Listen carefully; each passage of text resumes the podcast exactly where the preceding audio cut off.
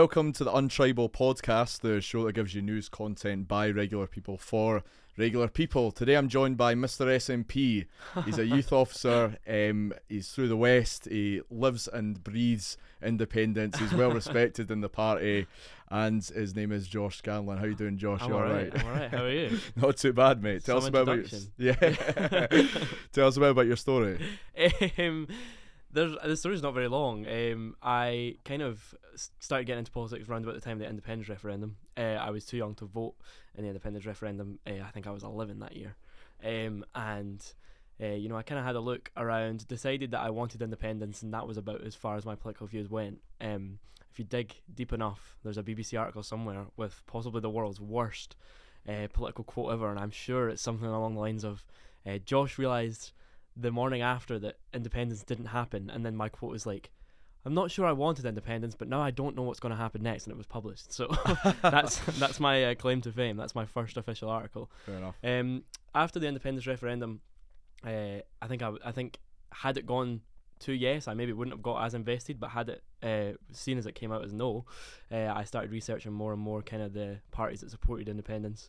Um, and the SNP came out on top for me. Uh, the Greens were around at the time, but very, very minuscule, nowhere near where they are today. Uh, and the SNP seemed to align a lot with my views. Nicola Sturgeon had just taken over, uh, and I was a big fan of her.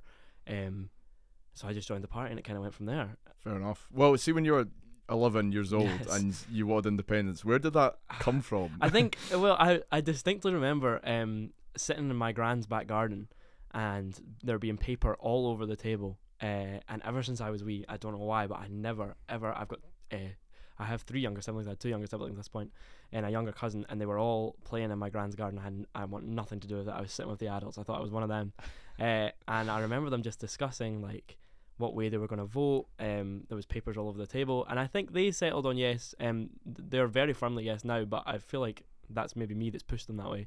Um, but I think they settled on yes, and then being eleven, kind of, I was just like, oh, so that's that's the correct answer then, because my mum thinks that it's yes, so it must be yes. Uh, and then having done my own research, I kind of cemented that uh, that view. Yeah. Okay, but and, and you take us back to your own research. How much of it did you actually do in Well, researching the the Labour Party fair- and the Conservative Party and that? Yeah. So I did a lot of research into all the parties really. Um, it did help that I kind of have just assumed the position that I wanted independence. It does narrow it down significantly in Scotland, but um, I did research them all. Uh, I knew basically straight away that I wasn't conservative. I didn't really align. You know, conservatives are a right wing party, um, and I don't really have any right wing views whatsoever. Um, so they were a pretty easy to rule out. The Labour Party, especially at the time, they had a lot of strong policies. They had a lot of strong politicians. They still do. Um, but again, just on the whole independence question, you know, I wasn't swayed. I didn't really like the whole idea that it was done forever, um, based on one vote. Uh, so I didn't really side with the Labour Party for that reason. Um, but there is still a lot. Labour still do a lot of strong work just now uh, in Scotland and UK wide, uh, and I do have a lot of respect for Labour as a party. Uh, the Greens, um, another amazing party, uh, just weren't as big at the time, and I think maybe if I could go back, you know, hindsight's twenty twenty, and you can see how big they were. They're doing amazing things, but I think I maybe uh, sided more. I think it was easier to side with the SNP because there was just more out there. There was more Mm. information. They were more visible uh, at the time. Um, and so yeah, that's that's kind of the research. Fair enough. did, yeah. And I believe you're at the SNP conference the other week. Tell us I was, yeah. It was my first uh, in-person conference um, in the party. It was it, it was crazy. It was um, three days of kind of non-stop, really. Uh, but just the buzz around the place was kind of like second to none. There's, I've never been anywhere quite like it. I think having everybody back in person after three years of online conferences, uh, people were really just raring to go. And I think especially with you know the independence plans laid out as they are, rather than you know the last couple of conferences absolutely independence was key, but there was never a cemented plan in place. Now that we kind of have a plan, I think the buzz around the place was. And what differs to the plan this time round? I think. You mean from 2014 or from? yeah, from 2014. You know, because I, I think Yeah. a lot a, a lot of the big issues around independence is the, the economy question. Obviously, Yep. the paper has just been released by Nicola Sturgeon. Yep. Uh, there was a lot of talk about currency and how Scotland will move to a, a, eventually a Scottish pound. Yep. Um, but how does the economic case differ from 2014? Because obviously we weren't convinced by the economics independence back then. yeah, absolutely. So what gives you confidence now? I think so. Obviously, in 2014, we published the white pages, um, and that kind of laid it out. Oh, It's very similar to the series of papers that we've been publishing uh, through the Scottish government just now.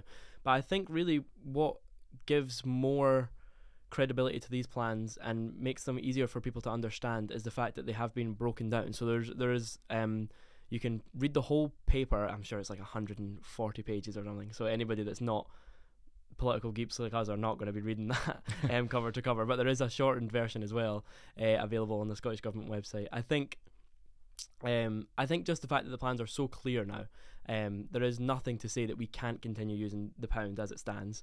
Um, and then when the uh, when the guidelines are met for us to be financially stable enough to you know embark on our own currency venture, um, then we can do that. Uh, and I think you know it's it's tricky because there is not a lot of real world examples of things that have been done similar to this before. Mhm. Um, but I feel like you know saying we're going to use the pound, it's an established currency, albeit you know recently it's it's faltered a little bit from where it, where it normally is, but it is a, it is a well established currency. It's recognised worldwide. We're going to use that. We're going to use that to build up our economy to get us kind of kick started. And when the time is right, we'll in, we'll invest in a new currency, a new Scottish currency.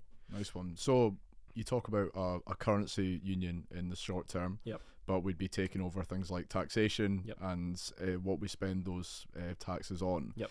Sounds a lot like Devo Max. So why isn't that on the um, voting chart? Well, the thing is, in 2014, we were we were promised, if not Devo Max, as close to it as we physically could get. Um, and I think you know at the time that was rejected. We were in the midst of an independence campaign, and obviously independence for any independent supporter is the number one priority. And we don't really want any of these kind of deals where it's like stay, but you can get power over everything. We we, but we d- we accepted that Devo Max was on the table in 2014. Um, Granted, I'm not convinced it was ever an official UK government, you know, promise. It was just a promise from the Better Together campaign. Um, and you know, we were promised Devo Max. It's been now n- nearly nine years since the independence referendum. We're nowhere near it. We've actually, if anything, the uh, we're we're getting less and less powers. The the powers from the uh, Scottish Parliament are getting taken away on the regular from the current UK government uh, and the three UK governments we've lived through in the last couple of months. Um, so Devo Max is absolutely not on the table, and I think that's that's maybe one of the biggest differences this time for the next independence campaign because last time there was a lot of promises made and from both sides, and absolutely people were right to try and believe them at the time. But I think it's been shown time and time again that every promise that we were made to convince us to stay has been completely and utterly disregarded and thrown out the window. And I think that any talk of Devo Max or anything similar uh, will be very quickly dismissed this time. Fair enough. Well, you mentioned sort of briefly the turmoil that we've Yes. had in, in the UK government in recent Yeah. weeks. What do you make of all the drama?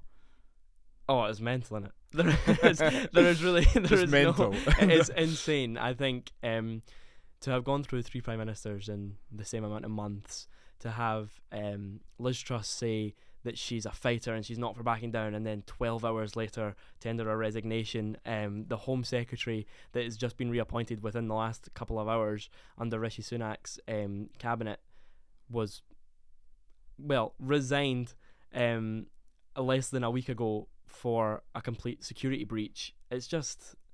I mean, it's never happened before, and touch wood, it never happens again. But it is absolutely insane times that we're living through just now. Yeah, well, actually, it, it literally came in an hour ago that the Home Secretary had been reappointed despite that security breach, which is wild.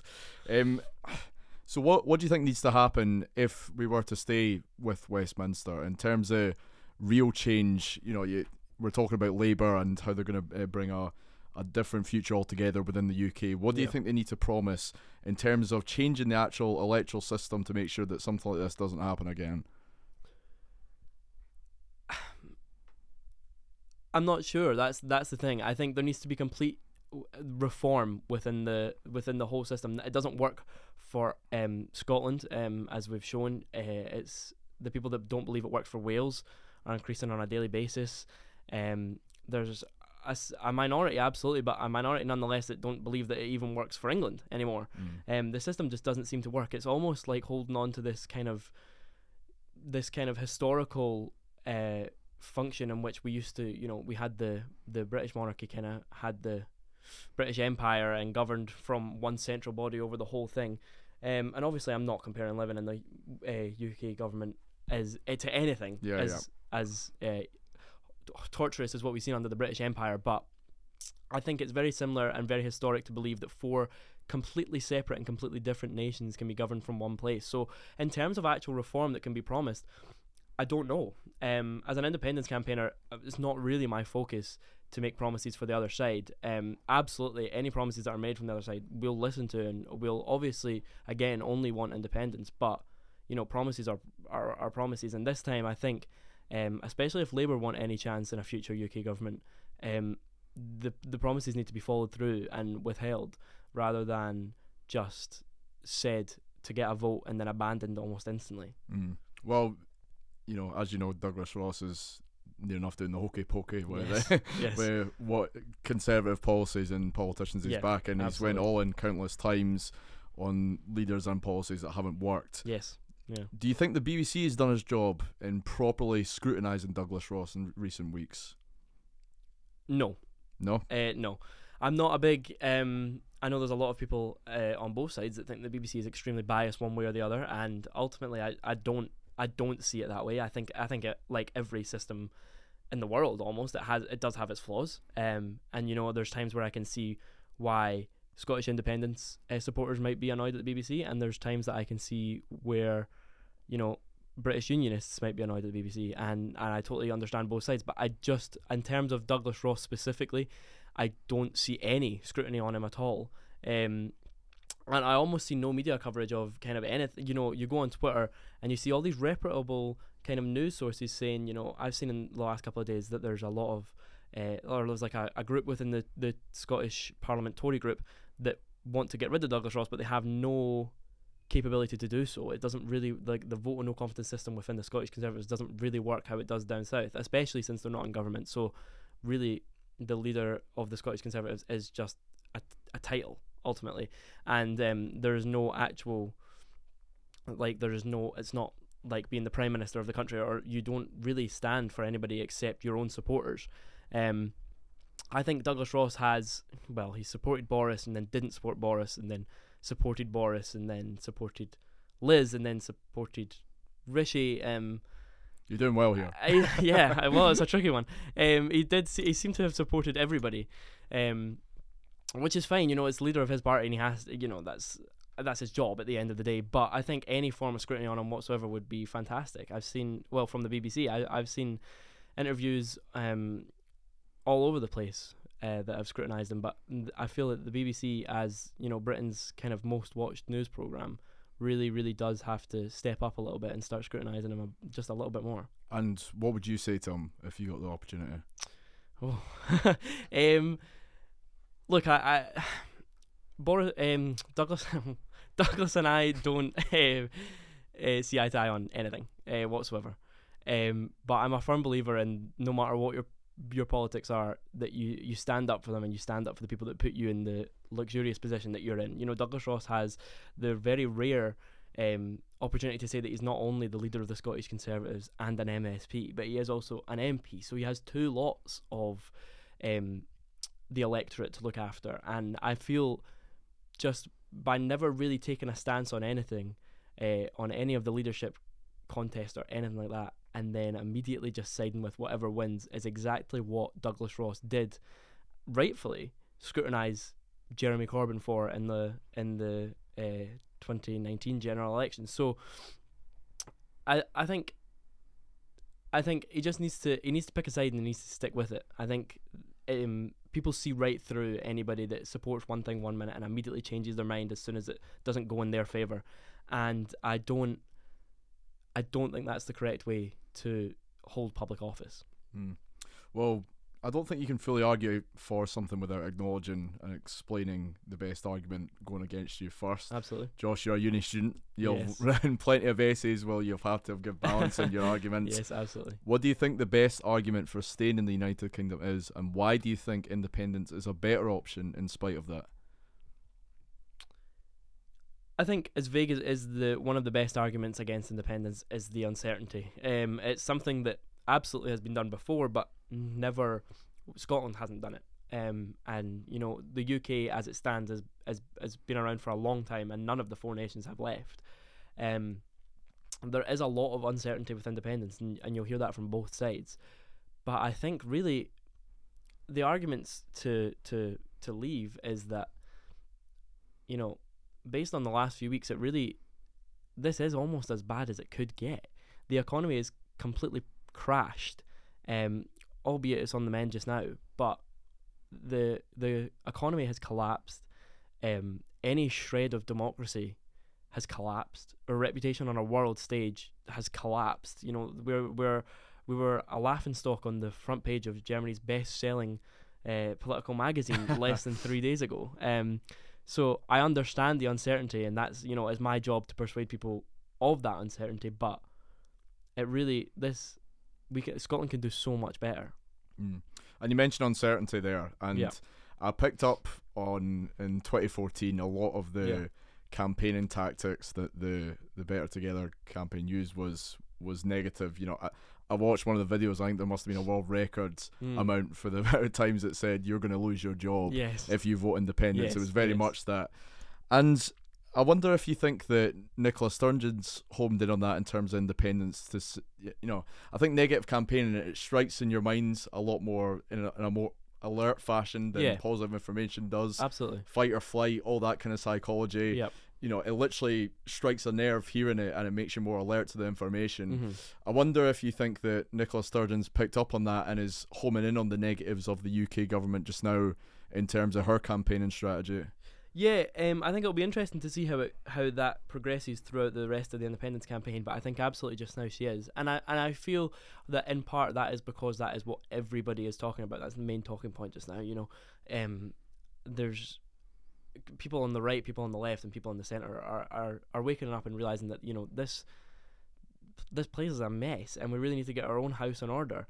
And you know, I think there's a lot of press just now on the negatives of the way that we've been functioning for the last couple of months. And I think that um, Nicola Sturgeon knows that if she focuses in on them, the people that could be swayed on independence, you know, we're not talking your hard nose or, um, but we're talking, you know, your soft nose or your soft yeses. They can really be persuaded on the fact that this is not how a country should run, um, especially not a country as big on the world stage as the United Kingdom. Um, so I think really honing in on those um, negative campaigns and those negative, you know, headlines that other people are printing almost for us, um, is really a, a really g- a good way to win people over. I feel. Mhm. And I, I'll, one of the big positives about the, the independence um, uh, argument is Yep. the ability to rejoin the European Union. Absolutely. Obviously, Scotland overwhelmingly voted for that, Mhm. and that's a big selling point. Yeah. But with that becomes a lot of problems, and obviously we've seen in recent weeks that there will have to be a border between Scotland and England directed if we do join the European Union. Yep. There is going to be checks on things like goods, and I think a lot of Scottish businesses will be listening to that and thinking that sounds scary Yep. right now. In terms of you know, you we looked at all the carry on that's went down south in terms of Brexit Absolutely. Yeah. you look how at how you know hard line the policies are in terms of illegal immigrants just now. Yeah. There's a it seems to be a zero tolerance to the point we're shipping off people to Rwanda. Yeah. Um, and I don't see that easing up too much if we've got that border between Scotland and England as well. Yeah. So that's you know, Nicola Sturgeon talks about how these are problems that can't be overcome, but how do you see these problems in terms of a selling point in terms of the Yeah. positive case for the European Union?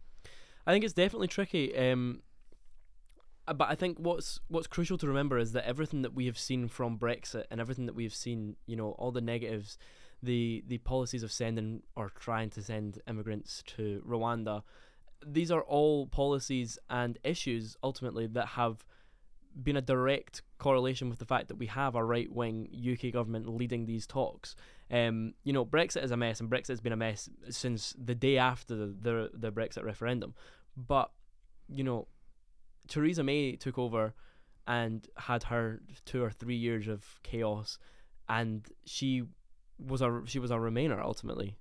Um, she she wanted to to stay in the European Union. So you know those three years of kind of chaos were preventable by getting anybody in in the party that wanted what they were trying to fight for. And then the next three years, where Boris Johnson and then subsequently Liz Truss and Rishi Sunak have taken over, uh, is they have taken the they've taken the almost Trumpian approach of appealing to the the very far right people, um, the people that that believe that you have to be born in a country to live here. You have to, you know, yeah, you have you have to have control of your own land, and nobody else can have any form of say on any policies. And it's just that that politics is just not how a, U- a Scotland government would negotiate these things. There is definitely complexities that come with Scotland being in the European Union and the rest of the UK not being in it.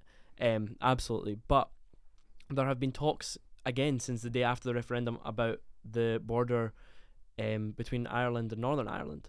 Um, you know these issues, however unsolvable they seem just now, because the situation in Ireland is worsening on a daily basis, are not unsolvable altogether. And it and it would be a period of negotiation between the Scottish government and the UK government.